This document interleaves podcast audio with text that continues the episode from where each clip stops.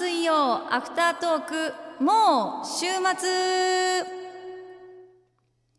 はいということで今週もやってまいりましたアフタートークのお時間でございます。もう間髪入れずに生放送が終わってすぐに録音を始めております。シラです。今夜も本当にありがとうございました。もう毎週あれだね。なんだろう。いや楽しいんですけどなんか戦ってる気分ですね。時間との戦い。本当に。もう私にとってラジオってもうコミュニケーションの一環だから。でも1週間に1回しかないわけですよ。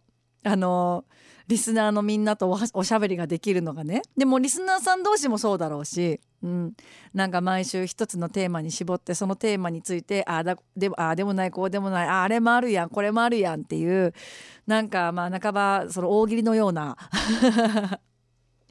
でもなんかそれでいてなんだろう。それこそ今日のね神田カレーグランプリの中俣さんの話じゃないけどここに来ればいつもこの人に会えるって。でもその人のあの例えば素性だったりとか細かいこととかって一切わからないんだけどでもここに来ればこの人に出会えるっていう。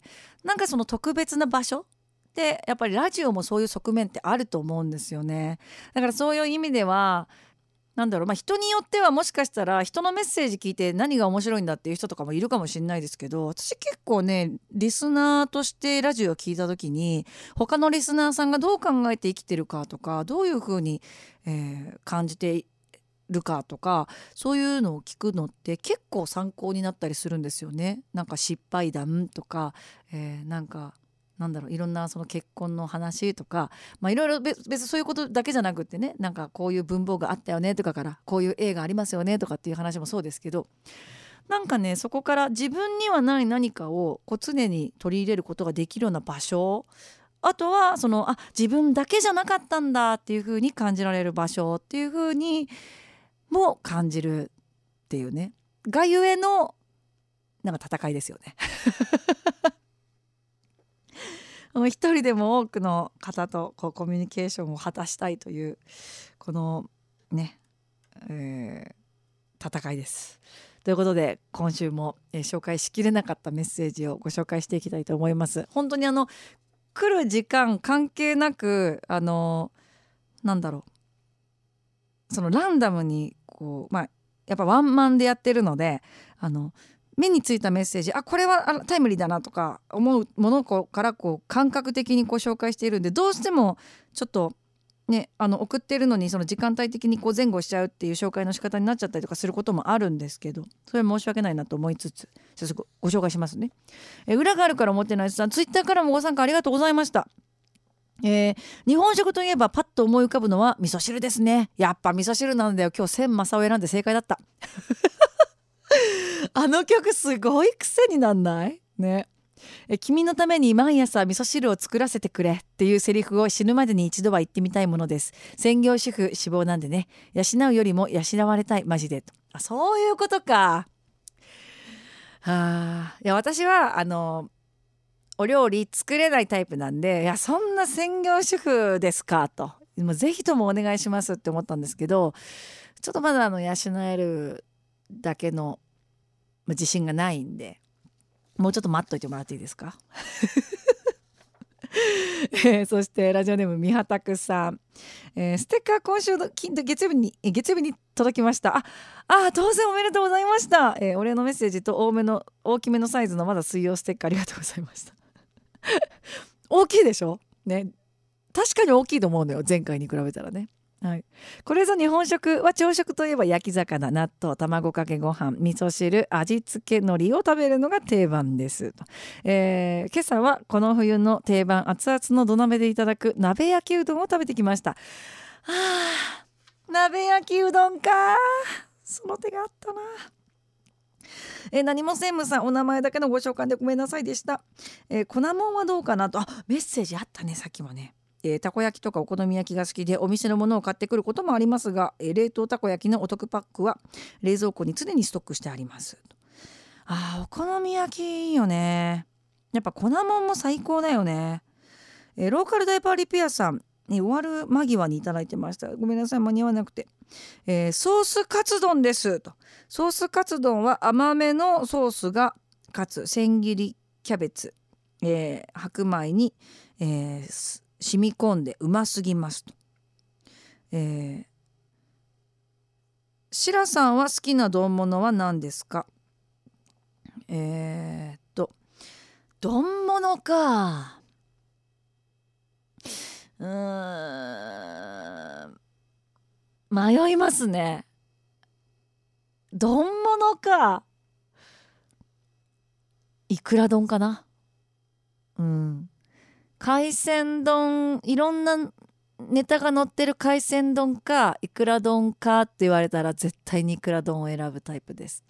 でもうな丼も捨てがたいけどうなぎは丼よりうな重で食べたいタイプですね。うんだからやっぱいくら丼かな。あいや迷うな。今晩今晩ずっと迷っとこう。ニコニコ日光さん。は富山県リスナーさん。ごめんなさい。本当に。僕は豆腐です。暑ければ冷ややっこ。寒かったら湯豆腐や鍋。おでんや田楽。お味噌汁。変わったところではお豆腐ステーキとか。豆腐の白いキャンバスにいろいろと味付けできさまざまな食べ方ができるのが好きです。ヘルシーですし僕47だし。大丈夫。気にしないで。あの豆腐はあのそんな年関わらずみんな好きだから、うん、アスリートにも優しいから。大丈夫だから。えー、そしてあアフター向けにメッセージいただきました。わあ嬉しいわ。えー、っと MC 安本さん。えー、っとえー、数のきりたんぱい FM で聞いているラジオネーム MC 安本です。千正夫さんの味噌汁の歌をかけていただきありがとうございました。この時期になると岩手県民歌状態で聞きます。あそうですか。そうなんだ。え。ー、味噌汁も日本食の一つですよね。日本の心ですね。忘れてました。えー、千正夫さんの味噌汁の歌では日本の心を歌ってますが金髪だけはいいらしいのがナイスだなと思っています。えてか岩手県民歌状態に流れてるの？これ。知らなかったないやなんかあの「ムサする」っていうあのやっぱ独特のなんかこう発音の方法があるじゃん。あれがねなんかいいなって思った。うん。私もともと方言大好きなんで。うん。なんか、まあ、もちろんその標準語の方が、えー、より多くの方々に理解していただけるのでこういう放送とかでは標準語を話すべきだとは思います。私も。でもなんだろう。うーん。方言の良さってやっぱりぬくもりを感じたりとかそこで生きる人たちのその生の言葉っていうのを感じられるところだって思うのでなくなってほしくはないなというような言葉ですよね。うん、おピョールトンの丸姫さん、えー、普通にご飯味噌汁焼き魚お刺身ゆでな？ゆでな？えー、漬物他にうどんそばそれに付け足すと天ぷら。他にその土地の郷土料理ちなみにこちら群馬のええおっきり込みうどん？おっきり込みうどんが有名です。え何ですか？何ですかそれは？さあググってみましょう。あおっきり込み。え煮込み麺料理の一種で群馬県や埼玉県の北部などで食べられる料理。え郷土料理なんですって。めちゃくちゃ平たい麺ですねこれは。大きい麺。うん。小麦粉で作った幅広のものを使うのがあのスタンダードらしいですよ。初めて聞いたおっきり込みだって。めちゃくちゃ美味しそうだし体がぬくもりそうなメニューですね。食べてみたい。あーおやすみライダーさん。紹介しそびれてた感じがする。うん日本食と聞いて和食となんか違うんだろうかと思ってググってみました。えー、違うの？結果和牛と国産牛の違いとよく似ていて和食は日本の固有の伝統的な料理だけ。だけど日本食は外来種の日本版アレンジも含むってことが分かりました。ってことはカレーライスやラーメンも日本食ってことで。ならば当チ、え愛知県の日本食などあんかけスパゲッティ台湾ラーメン味噌カツ小倉トーストカレーうどんとかですね。私はあんかけスパゲッティ台湾ラーメン大好きです。いや前も多分おやすみライダーさんかな別の方かなメッセージ頂いててあんかけスパゲッティとはってなってたんですよ。これ気になってるわ。あんかけスパゲッティ。すごい気になってる。うん。あとすいません。もう本編でねメッセージ紹介しそびれちゃった。あの福ちゃん。コナンが好きということでえ先日トミカからコナンの服赤い周一仕様のフォードマスタングのミニカーが出たのはご存知ですか？と。私はミニカー好きなので、えートミカを集めておりコナンといえばシラさんだなという思いでメールしました。よかったらチェックしてみてくださいと。ミニカーは絶版になると高値になることもありますので買っておくなら今のうちですぜと。うわー。いや私あのトミカのミニカーはあまりその集めてはなかったんですけど小耳には挟んでいまして。であのーまあ赤い周一ってそのあのフォードマスタング以外でもあのめっちゃ高級車乗ってるんですよ。この人。本当に。でこのあのフォードマスタングに乗る前はシボレーに乗ってて要はライハー峠で殺されてでまあ本当は死んでなかったんですけどあの死亡を偽装する前まで乗ってた車でこのフォードマスタングっていう赤い赤字に白いラインが入ってる車があるんですけどでこれはその後に乗ってた車ですね。うんうん、あのあんまり出番は少ないんですけど、えー20作目かな、えーっと私もそんなに詳しくはないんですけど確か20作目の「あの純国のナイトメア」っていう作品があるんですけど劇場版のね。でこの「純国のナイトメアで」えー、とアムロトールとカーチェイスを行われたシーンがあるんですよ。でその時にこのフォードマスタング乗ってたんじゃないかなって思います。どうだったかな？違ってたらごめん。ちゃんと調べる。調べずに喋るなよっていう話なんですけどね。はい。確か。うん。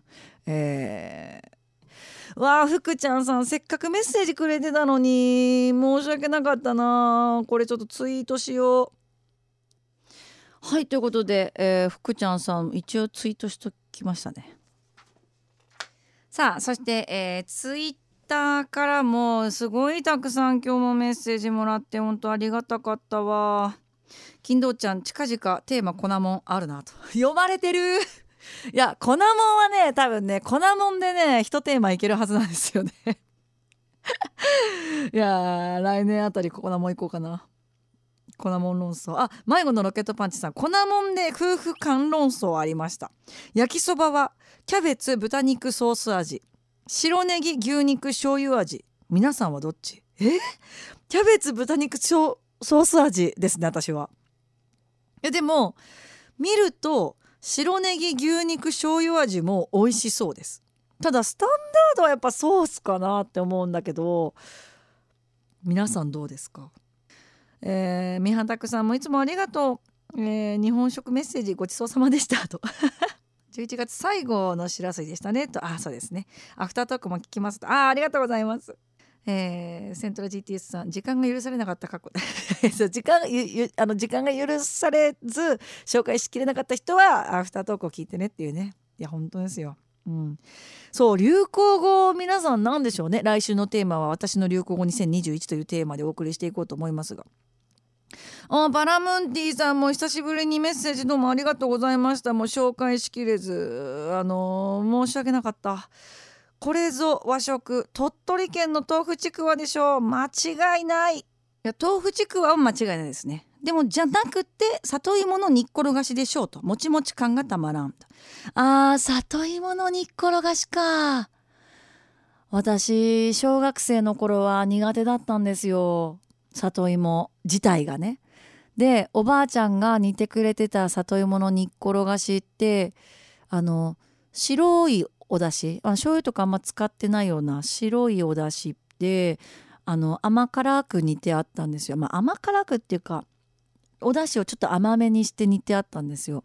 でうんあんまり好きじゃなかったんだけどなんかおばあちゃんが亡くなってからはお母さんが作るようになってでなんかそれを食べながらおばあちゃんを思い出したりとかしてなんか思い出のメニューになりましたね。うん、もちろんなんかそのお母さんが作ってくれた里芋食べたいってなるんですけどでもそれ食べながらなんかそのおばあちゃんから受け継いだ味みたいな感じでこう食べるのがこの味だけじゃなくって受け継がれた味っていうのがなんか好きだなって思いましたね。まあでもその私の代でこの受け継がれた味がまあ終わらせることになろうとはまあね誰も思ってなかったでしょうけれども 頑張れよって話ですよね。料理やる気ねえのかよっていうね。センスってあると思うんですよねやっぱね。八つ金うどんちゃん日本食やっぱりうどんですと。カレーうどんにカツとじうどんに肉うどんにうわこれは何ですか？トマトうどんですか？トマトカレーうどんですか？八つ金うどんちゃんあ先日なんか告知してたあの九州の方でラジオ番組とコラボして作ったメニューですかね？確かね、えー、旅人さん鮭と鮭とサーモンの違い何？と、ね、確かに。いや私言葉の上での違いだけかなと思ったんですけど違うのかな？鮭とサーモンの呼び方の違いは食べ方と育ち方にあるそうです。鮭は煮たり焼いたりして火を通して食べますがサーモンはお寿司お刺身など生のまま食べるものなんですって。へえそうなの？うん、呼び名の違いにはまあ様々な説があるみたいなんですけれども鮭鮭っていう語源は諸説あってアイヌ語が語源とする説っていうのが有力だとされているそうです、もしくは江戸時代に作業をうまく発音できない人たちが誤って鮭のことを鮭と呼んだっていう説もあるそうなんですね。鉛ですね。うん。面白い。でまた一説によると生きてる鮭は鮭。捕獲されて加工されたものが鮭。とする説もあるんですって。でこの説だと違うものっていうことになりますよね。はあ面白いですね。酒トリビア、えー、セントラ GTS さん、えー、カラオケで歌いたくなりました？金髪あの千間沢さんですね。ですね、えー。あのここだけのサインのねつぶやきもすごくしてくださっててありがたかった。デルクモさんアーモンで出雲弁。歌になってると曲名を初めて聞いた時出雲弁だとは分からんかったわ。と。そうですよね、えー、裏があるからおもてなしさんはアーモンで知らない人が聞いたらアーモンドを噛んだのかなと思ってしまう 確かに。確かにね。えー、だからあの正確には多分「アーモンデ」で「あ」の後に棒じゃなくって「ああもんで」なんでしょうね。多分「あ」にちっちゃい「あ」がついて「あーもんで」なんでしょうね。多分ね。もうなんか「この野郎」のコーナー始まるみたいなつぶやきがたくさんあって。この野郎愛着湧いてきてるなみんなの中で。嬉しいな。え与那エビさんそもそも山陰ってどこ特急やくもが走ってる沿線だこの野郎と。過去ネタやでと。もうまさしくおっしゃる通りです。ふふふだよさん。これぞ日本食といえば札幌一番塩ラーメンです。野菜を入れても美味しいけどカレーのルーを入れると。へえ。めちゃくちゃ美味しいカレーラーメン出来上がりますよ。そうなの？あそうだ。えっと、うさぎ屋さんからそのメッセージ頂いててぬか漬けっていうメッセージを頂いてたんですよ。でぬか漬けのその野菜のラインナップの中に玉こんにゃくってあってえ待ってこんにゃくってぬか漬けってつけるの？っていう驚きがあってどうやって作るんですかって言ってたところツイッターからあのお答えいいてて玉こんにゃくを茹でて冷ましてからつけます。初めての味ですがおつまみに合いそうです。なんか食感も合わせて楽しめそう。あ、今ちゃん。私紹介したかなリコタさんも、あ、メッセージ、ありがとう。えっと、リコタさんは、和食といえばご飯、お味噌汁、漬物ですかねと。質素な糸汁、一切。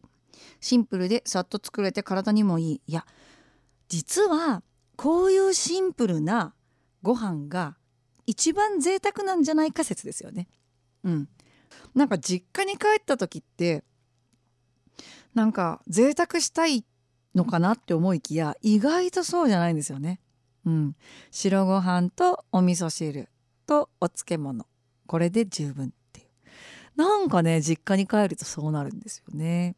なんかそれも結構日本食ならではの文化なのかもなってなんか思っちゃいました。こう日本人ならではなのかなこの感覚ってっていう感じがしますね。うん、どうなんだろう。えー、わがままドリーマーさんすごい曲だなと 多分これあれですよねふふふだよさんのあのリクエストの布団から出たくない歌のやつですよねあそうそう金堂ちゃんあのツイッターではシェアして答えたんですけど「えー、好き嫌いサイポンはないのかしら?」と「私はしいたけほかきのこ類苦手で納豆は子供の頃に喉に詰まらせたことがトラウマで」その食べ物の好き嫌いってやっぱりありますよね。あのしかもそれが味とか食感のあのによる好き嫌いではなくこういう金堂ちゃんみたいにあのまあ、トラウマがきになるような出来事があって嫌いになったっていう人もいますよね。いやだからその本当はねその小学校とか幼稚園とかで好き嫌いなく食べましょうねとかって言って食べさせられるじゃん、ま、今はもしかしたらそ軽減されてんのかもしんないけどあれは酷だなって思うよ。うん、ね食べられないっていうのは結構辛い部分はあるかもしれないですけどね。でもその分、まあ、別にしいたけとかきのこ類以外で美味しいものとかあるので、うん、楽しんでほしいなと思いますけどね私はないです人参が唯一あの好きじゃなかったですけどなんか一時人参だけをその避けて食べてる時になんで私みたいな人間がそのすくすく育った人参を避けて食べてるんだろうって思ったんですよ。お前は果たしてその食べさせてもらってるのに食べるものを選んでる場合なんかっていうふうに思った瞬間があってこれはちょっと人参に対して失礼だぞと思ってあの最初はカレーに細かく刻んで入れるっていうとこからスタートして食べれるようにしましたね。でこれはまあ自分の意思なんで結果的に今た美味しくいただけてますけど、うんまあ、これもまあなんか縁なのかなって思いましたよね。えー、スコ姉さんも、えー、圧力鍋で煮たのでスープもったいなくて今夜はシンプルにおじやにしました。おじやね。静岡のラジオネームうなぎさん。すいません遅くなりました、えー、マリトッツォより丸ごとバナナ派のシラさんお疲れ様です。しっかり先週のアフタートークチェックしていただきまして、えー揚げパンにアイスはアイスコルネットじゃないでしょうか。アイスコルネットはコロネ型の揚げパンにソフトクリームを組み合わせた菓子パン。静岡県浜松市発祥で、えー、本社を置くコルネットが販売しているところです、えー、ソフトクリームにはチョコレートやバニラストロベリーなど4種類のバリエーションがあるみたいですよと。店舗あの移動販売車で販売されていたりもしますと。えー、えそして、えー、地元新聞に島根県の広告が掲載されてました。島根の空港は出雲縁結び空港っていうんですね。知りませんでした。松江城玉造温泉新門通りが推しなんですかね。と。静岡から出雲が飛行機で1時間25分。移動時間だけ考えると新幹線で静岡から東京や名古屋から静岡と同じくらいで島根に行けると思うと近いように感じますね。と。ただ富士山静岡空港が山の上にあり少しアクセス悪いのが難点なんですよねと。難点なんですよねと。あそうなんだ。それはちょっと難しいね。どんな形でもサイン行ってみたいです。というメッセージいただきました。もうその気持ちだけで十分です。なんか嬉しいです。もういつかぜひ来てもらえたら嬉しいな。あとさっき書いてたアイスコルネット。いや違うの。私が食べたやつはあのコロネ型じゃなかった。あの逆三角みたいなやつでしょ？逆三角なのかヤドカリ型つうかなんていうか。いや違ったんですよ。なんかドッグ型っていうか。ドッグ型で合ってんのかな？普通になんだろう。あのコッペパンみたいな。コッペパンみたいなのに半分切ってでその間にあのそそれを揚げてパンをね。で間に挟んでるんですよ。なんかそのアメ村の三角公園とかに買って座って食べてたような気がしますね私。そうですか。静岡県のあの浜松市発祥でそういうパンがあるんですね。逆に食べてみたくなりましたよ。いや本当に毎回回を重ねるごとにたくさんのメッセージをいただけるようになって嬉しいです。あの自分にとってはなんかこれぞラジオだなという感じでは思っているんですけどもっともっとこうリスナーの皆さんに楽しんでもらえるように、えー、番組作っていきたいなって思ってます。はいえー、アフタートークともどもこれからも楽しんでいただけると嬉しいです。来週もメッセージそしてツイッターからのご参加お待ちしております、えー、寒くなりますので風邪などひかないように気をつけて過ごしてくださいね。それではまた来週。